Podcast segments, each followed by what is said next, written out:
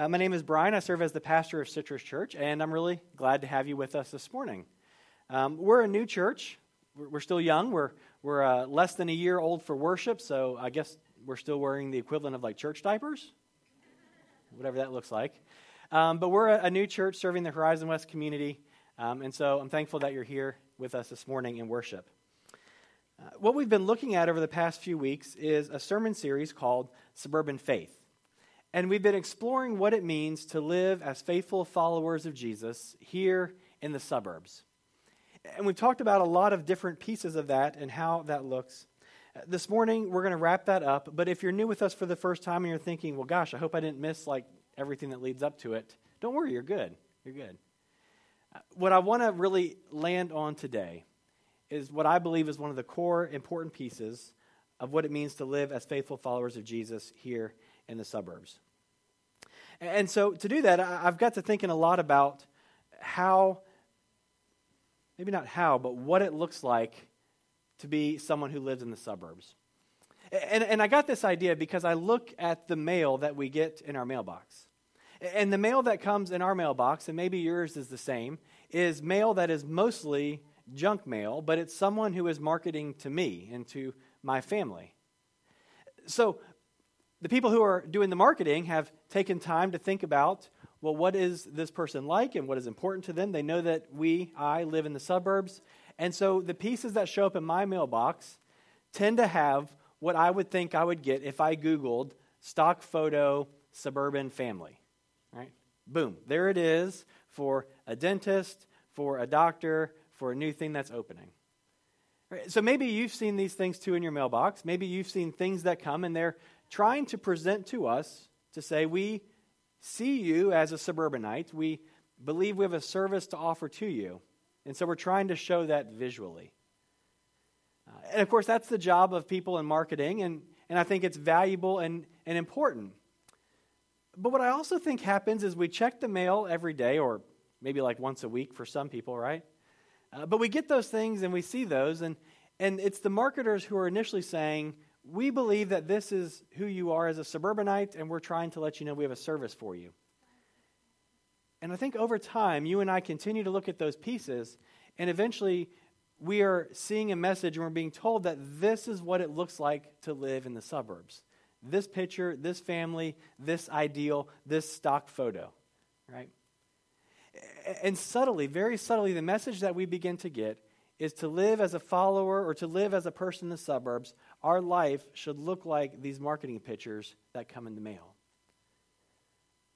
And so what they're very subtly telling us is that in order to belong here in the suburbs, we must look like these stock photos, these expected pictures, what one might think of when they think of stock photos. And so very subtly, we also begin to think that if I don't look like these photos, or if my family doesn't look like these photos, that maybe we don't belong in the suburbs. That maybe if we don't match what's being presented to us as the ideal or the model, then do we have a place? Do we fit?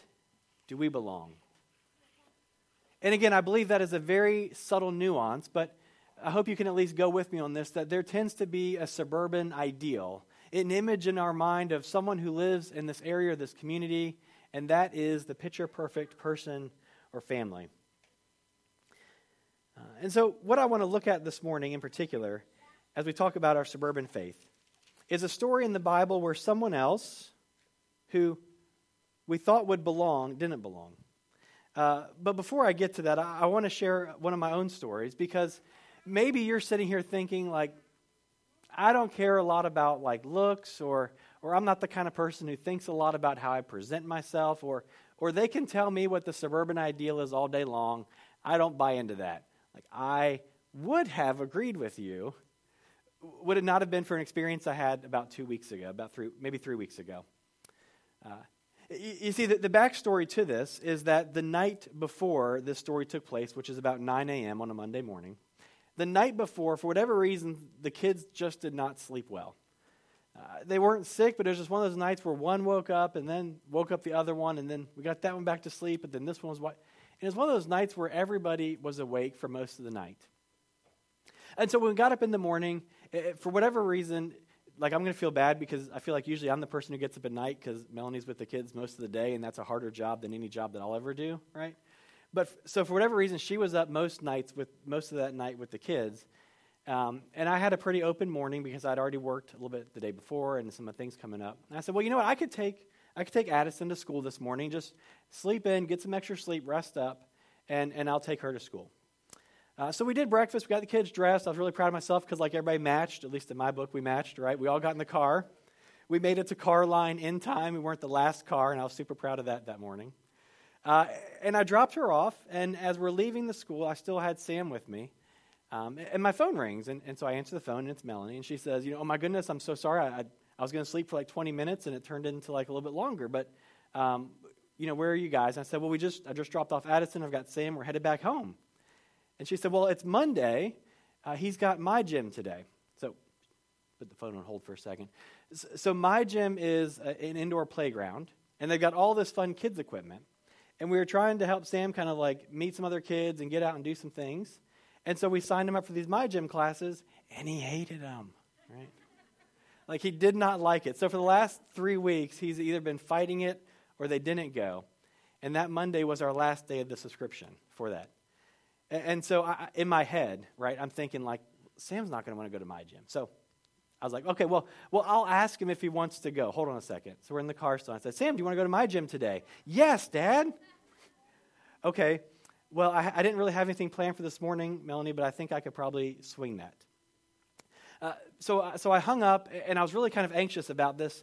And honestly, I wasn't anxious because it was going to throw off maybe what I'd planned for that morning or the projects that I'd planned for that morning. Here's the reason why I was anxious, was because I dressed for car line that morning. Okay, so some of you know where that means. That means that in car line, I don't get out of the car. They open the door, and they take the kid out, and all they can see is, like, from here to here. So as long as I'm decent from here to here, I'm like, I'm okay. And I was wearing that morning Uh, like a white undershirt that has seen better days, right? Like, it wasn't one of those ones like, oh, is that a nice V-neck? No, it was clear. This is like an old undershirt. I had like some basketball shorts on. I had flip-flops on. I had not shaven in a few days. And basically, I, I had gone out with no intention of presenting anything of myself in the community, right? And so now we want to go to My Gym, and we're driving over there, and I'm getting so anxious and nervous because this is how I'm presenting myself today, right? And I'm going to walk into this place, and, and then I'm worried that they're going to look at me and judge me like, oh, man, look at this guy. Like, like what does he bring to the table, you know? So I'm anxious, and I'm nervous the whole way. I think I called Melanie back, and I'm like, are you sure? Do you want to, like, can you, like, drive out here and meet me because I'm not dressed? So so we get there, and I walk in, and, and I'm just I'm just embarrassed. I'm embarrassed about how I look, about how I'm presenting myself.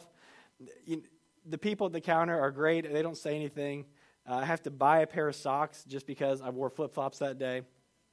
And I had actually dropped something on my foot, so most of my foot was like black and blue also. Really. I, I looked a mess.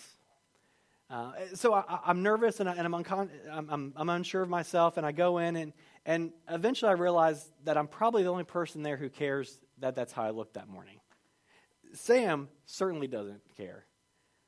And so what it turns into for me is a really fun time, and we could play together and share together. But most of the time as I was getting there and going in, I was just worried about what I fit. And I was worried about how people would perceive me. And I was worried about how they might look at me or judge me. Quite honestly, I was afraid they were going to judge me like I was judging myself in that moment.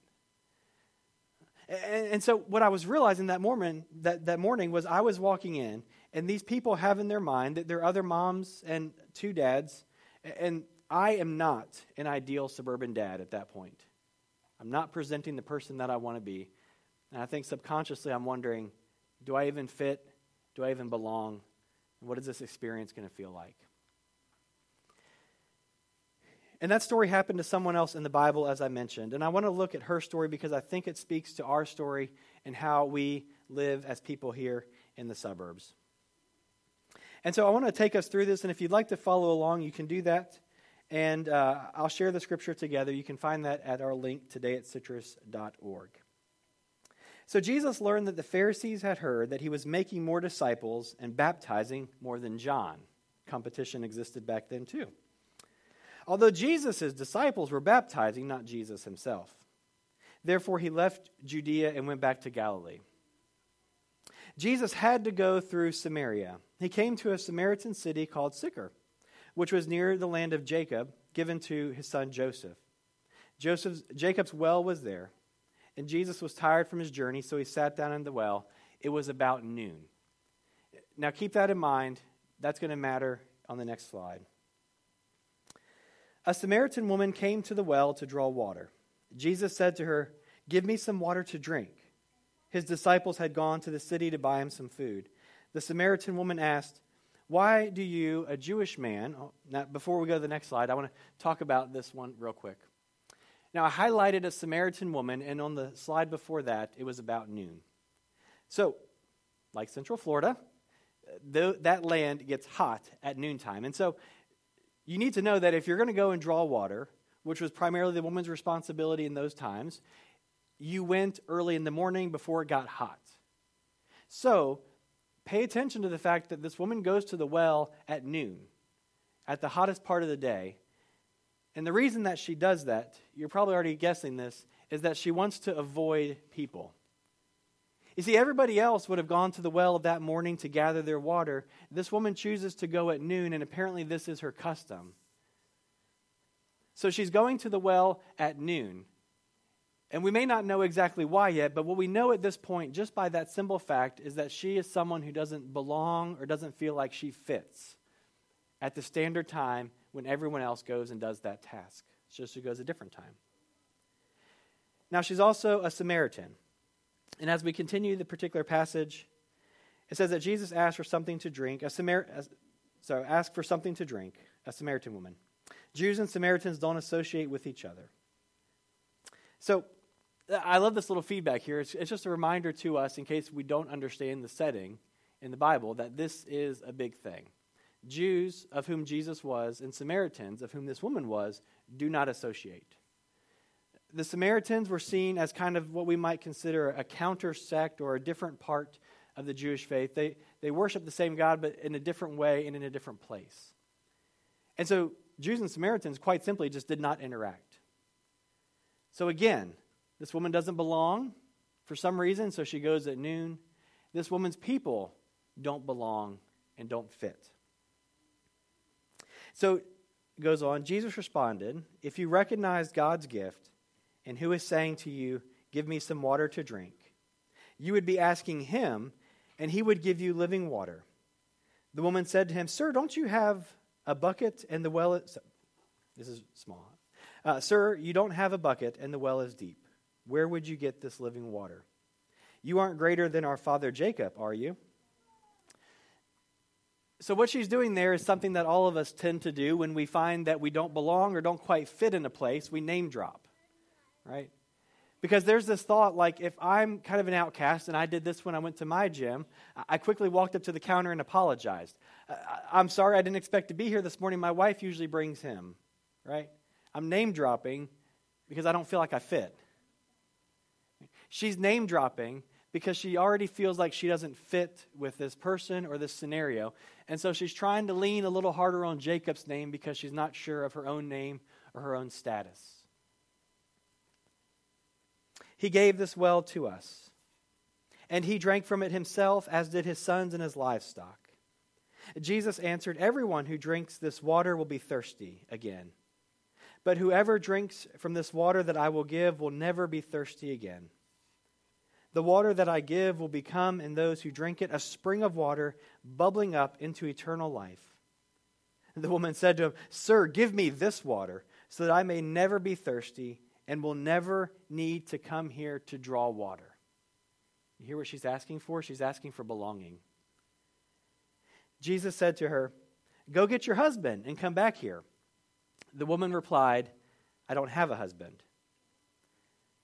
So just in case we feel like she didn't have enough strikes already, in that society and in that time, the fact that she didn't have a husband only further meant that she didn't belong and she didn't fit.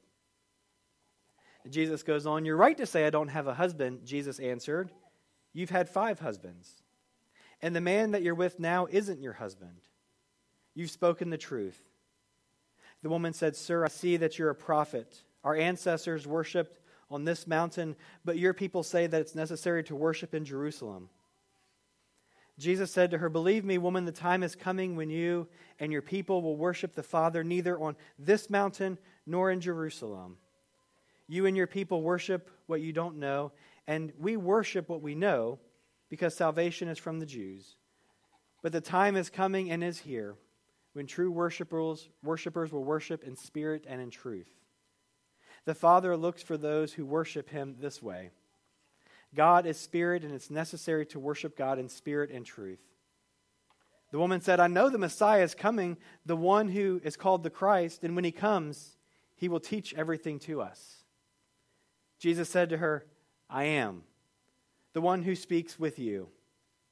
Just then, Jesus' disciples arrived, and they were shocked that He was talking with a woman. We might rephrase that not just to say with a woman, but with that woman. But no one asked, "What do you want?" Or, "Why were you talking with her?" The woman put down her water jar and went into the city, and she said to the people, "Come and see a man who has told me everything I've done. Could this man be the Christ?" They left the city and went on their way to see Jesus. And so we see all these things counted against this particular woman, made to make her feel as though she doesn't belong and she doesn't fit. She doesn't fit with her own people, with her own community. She doesn't fit in the religious scheme of things. She doesn't fit in the land that she's a part of. And all the name dropping doesn't change any of it. And it reminds me that there is this deep desire in the suburbs, and I believe in every community, for a sense of belonging. We want to know that where we live, we're welcome.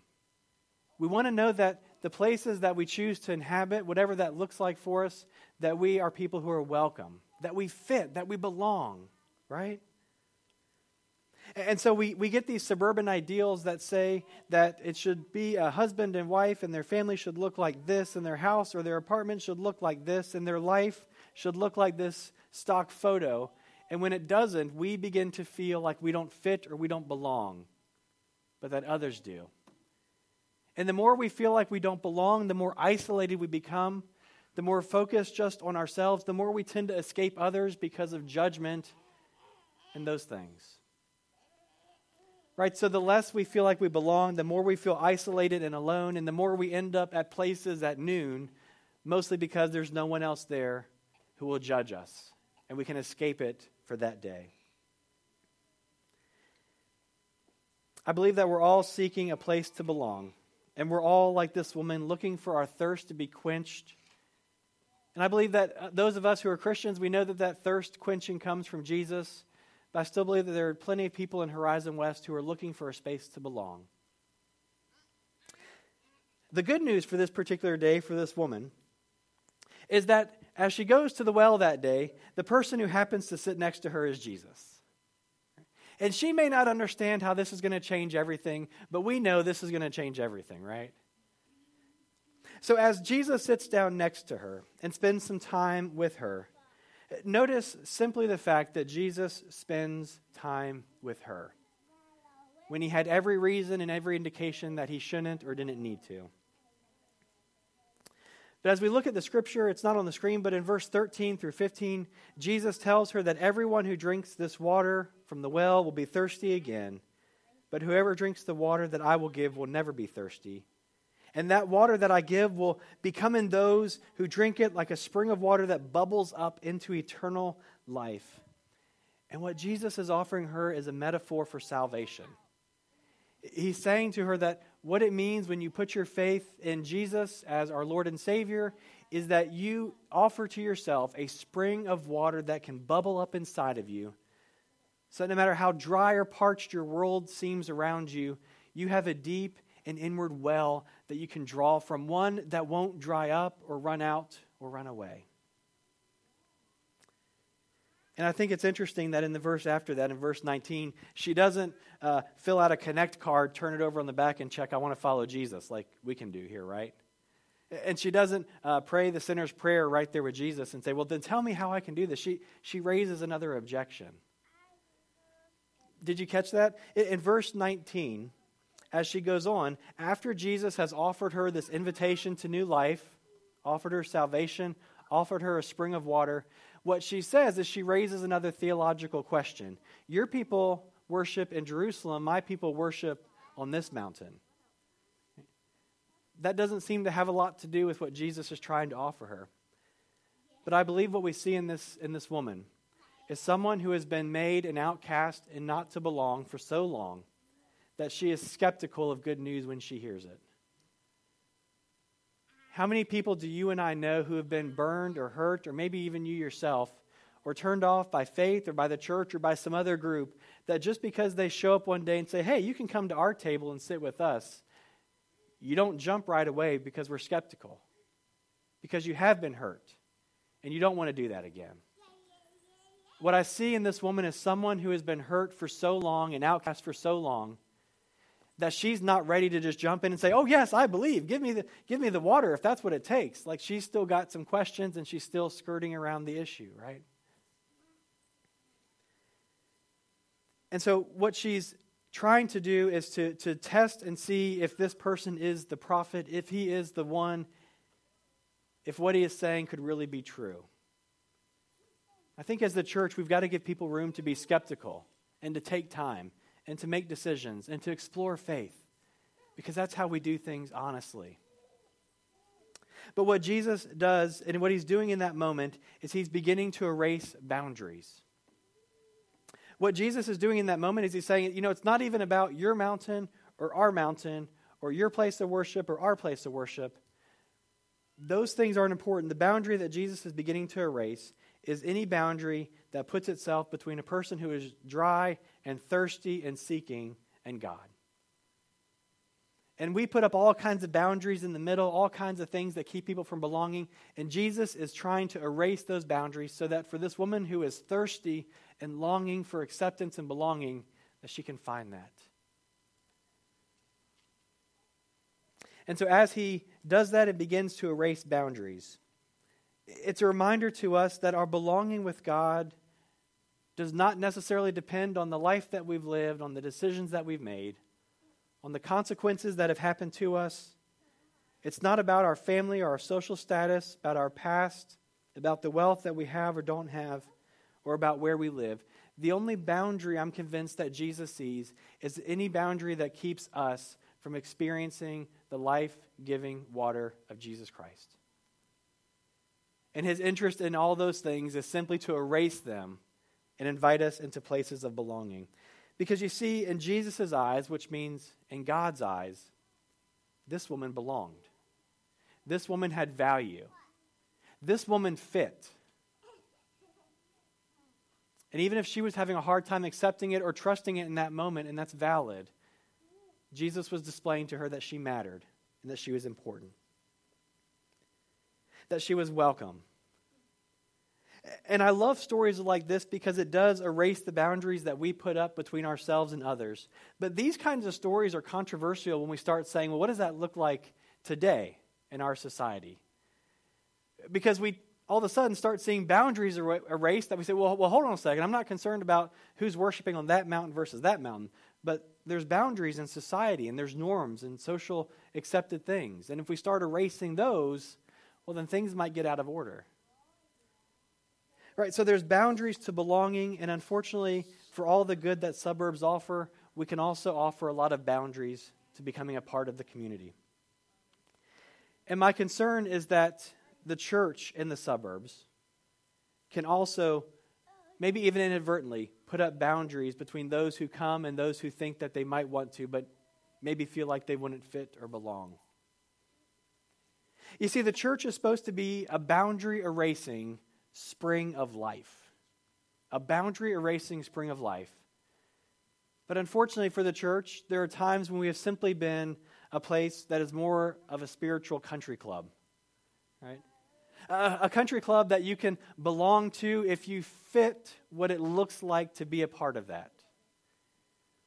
And my concern and my hope for us at this church and the churches here in Horizon West is that we always refuse to be a spiritual country club that says, come if you look like this. But if you don't, like, maybe there's another place for you.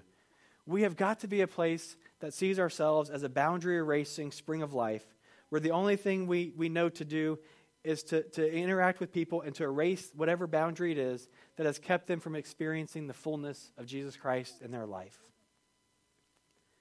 And so we've got to realize that there can be no perfect or ideal picture of what a family or an individual or what a life could look like. We've got to begin with the most important thing, which is, are we in a relationship with God through Jesus? Are we growing in that? Because I believe the people of Horizon West are looking for a place to belong. And when they find that place to belong, when you and I find the place that we belong, we can be fully ourselves. We can come alive. Right? When you're a part of a community or a group or a family and you know that you belong and that you fit, you can be yourself. And that's exactly what Jesus is inviting this woman to do, is to be fully herself in his presence. And so to understand what that looks like, I want to take us to um, another shorter story in Scripture, and it's uh, Jesus' own baptism. And, and when Jesus was baptized, uh, when Jesus was baptized, he comes down to the river. This was the beginning of his ministry. And it says, when Jesus was baptized, he immediately came up out of the water. Heaven was open to him, and he saw the Spirit of God coming down like a dove and resting on him. A voice from heaven said, "This is my Son, whom I dearly love. I find happiness in him." And I love so much about this passage, but what I love most about this is that when Jesus is baptized, the, the Spirit of God, the voice of God, comes down and says, "This is my Son, whom I dearly love. I find happiness in him."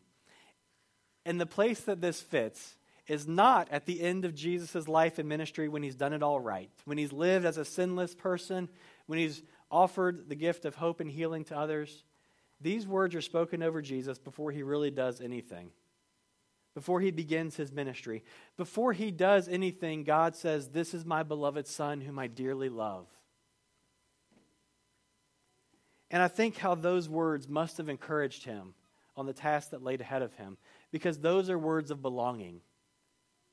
Jesus belonged to God, and he sensed that he fit, and so he could be fully himself as he lived in the world. And I wonder, how would these words change us if we could hear that sentence from heaven every morning, right? "This is my daughter whom I dearly love. I find happiness in her. This is my Son who I dearly love. I find happiness in him." Imagine if those words from heaven were spoken like into your bedroom before you even woke up in the morning, right? You would know that you belonged to God, that you fit, that you had a place, that God loved you, that you were valued. And imagine if we could live from that place every day with that level of confidence. No matter what happens around us, God's got my back and God's with me and God loves me. And I'm going to mess up a lot of things this day, but God's still with me and there's forgiveness, right? I mean, that's a game changer. And so this baptism of Jesus becomes a preview of coming attractions. Very fitting for a movie theater, right? A preview of coming attractions. Because when you and I are baptized, I believe that these are the words that God speaks over us also. So if you are baptized as an infant or as a child, I mean, let's be honest. When we baptize an infant, we're not expecting a lot from them right away. Like, we're not expecting them to start giving. They don't have to join the setup team. Right? We don't expect them to do a lot. What we're saying over that child is that God is working in you before you can really even offer anything except for crying and you're hungry and a lot of full diapers to the world. Right? What we're saying to that child is you belong and you fit before you even have anything to offer. And so when an adult is baptized and when they profess their faith in Jesus, what we're saying to them is whatever you have done or, or maybe haven't done is forgiven in Jesus, and that as your baptism, God speaks the words over us that before any of that stuff ever happened, before any of that happened, that you belong. You did belong, you do belong, and you will always belong. But we start looking around at the ideals of society and the things they project onto us, and we start to wonder, like, do I? Do I really?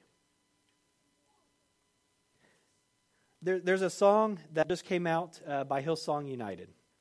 Uh, and I'm not going to sing it because you wouldn't enjoy it at all at that moment.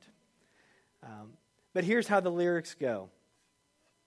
I was found before I was lost. I was yours before I was not. Grace to spare for all my mistakes. And that part just wrecks me.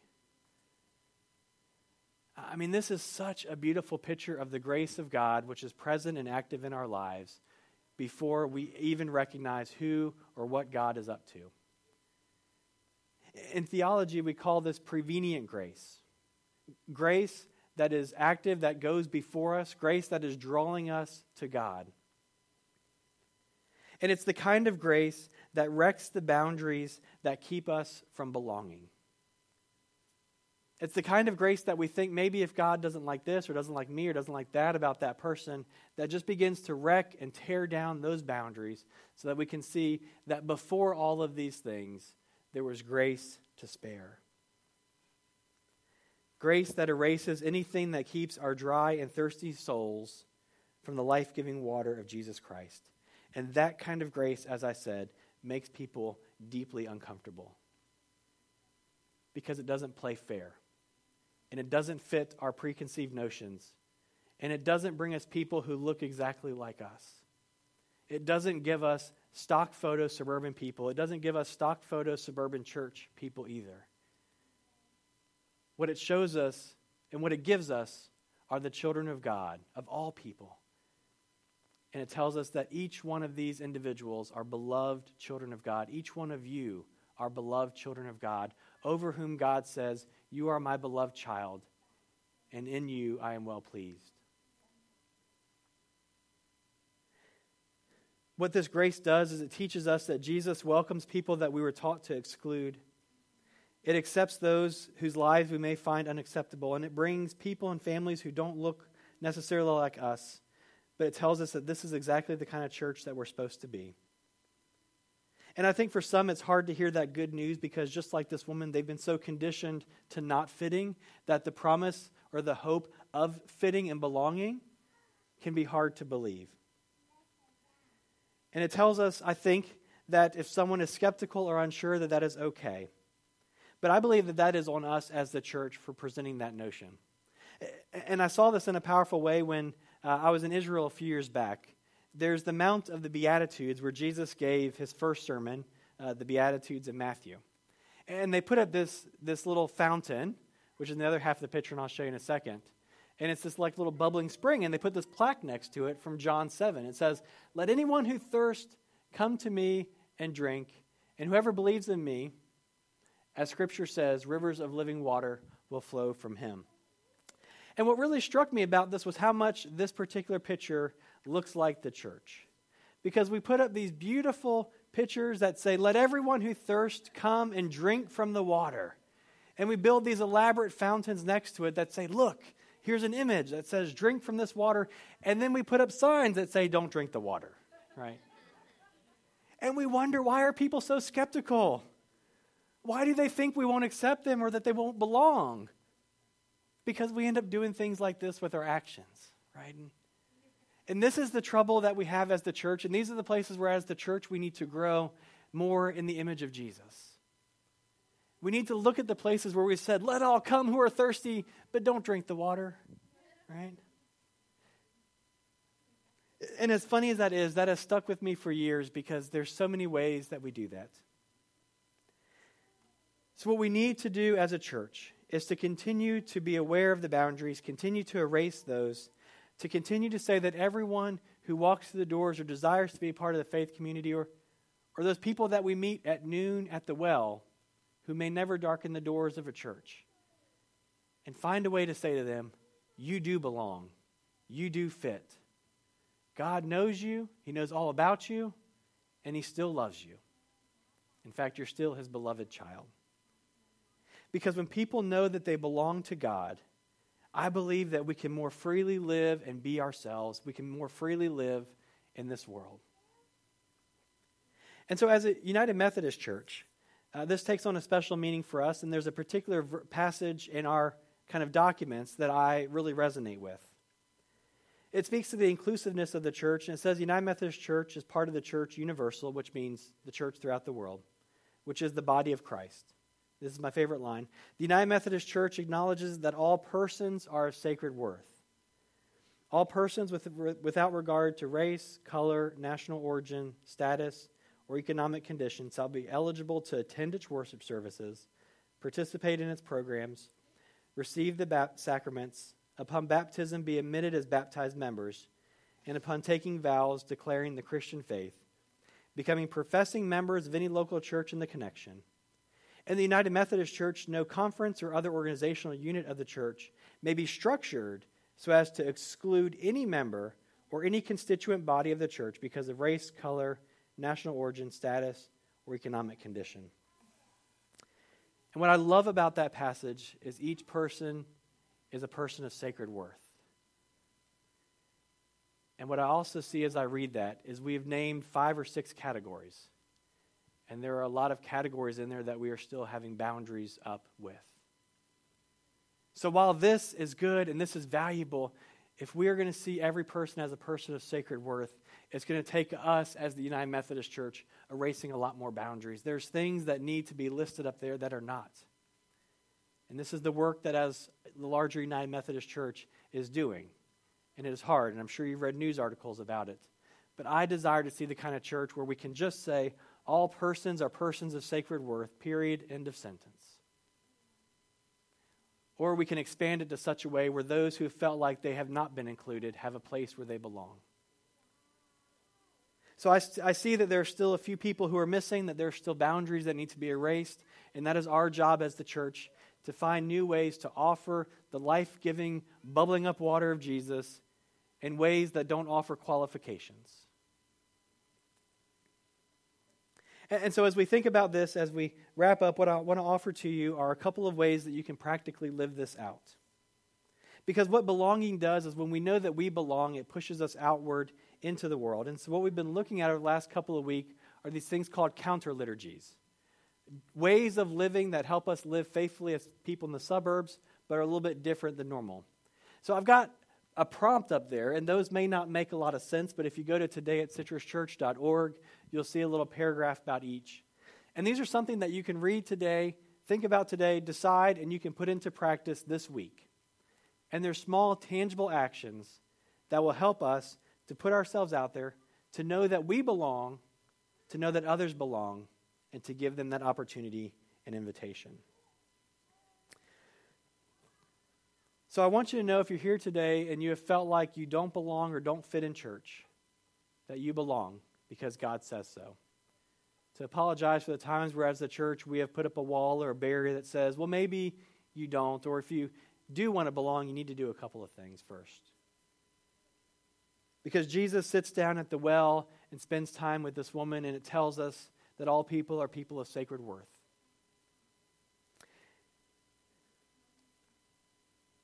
So whether or not you feel like you fit or like you belong, whether you match that picture of the ideal suburbanite or not, what, what I became aware of as I think back about that My Gym experience is that I was so thankful that I, when I went in there, none of the other parents were like, dude, that shirt is gross. You need to change, right? Or like, you look a hot mess. Please leave. The staff never gave me one of those like up and downs, you know. They just simply accepted me and welcomed me in as I was and let me fully participate. And I think they resembled and modeled what the church can and should do. But the place where I saw God that morning was in my son Sam. And I saw God in Sam because he could have cared less. He, he had no idea that what I was wearing was presenting to that group that I am not his ideal suburban dad, that I am not the right picture. That did not even cross his head because to Sam, I belong as his dad. There's simply no question or even understanding outside of that. It didn't matter what I wore, if I looked right, if I looked messy. What mattered to him was that I belonged. And when I realized that I belonged and that that was the opportunity, I could live freely, I could play freely, and we had a wonderful, amazing hour together. And so what I want to encourage you is to know that you belong to God without qualifications, and that God looks at us with those innocent eyes as a child and says, you belong and you are valued and I love you. Amen.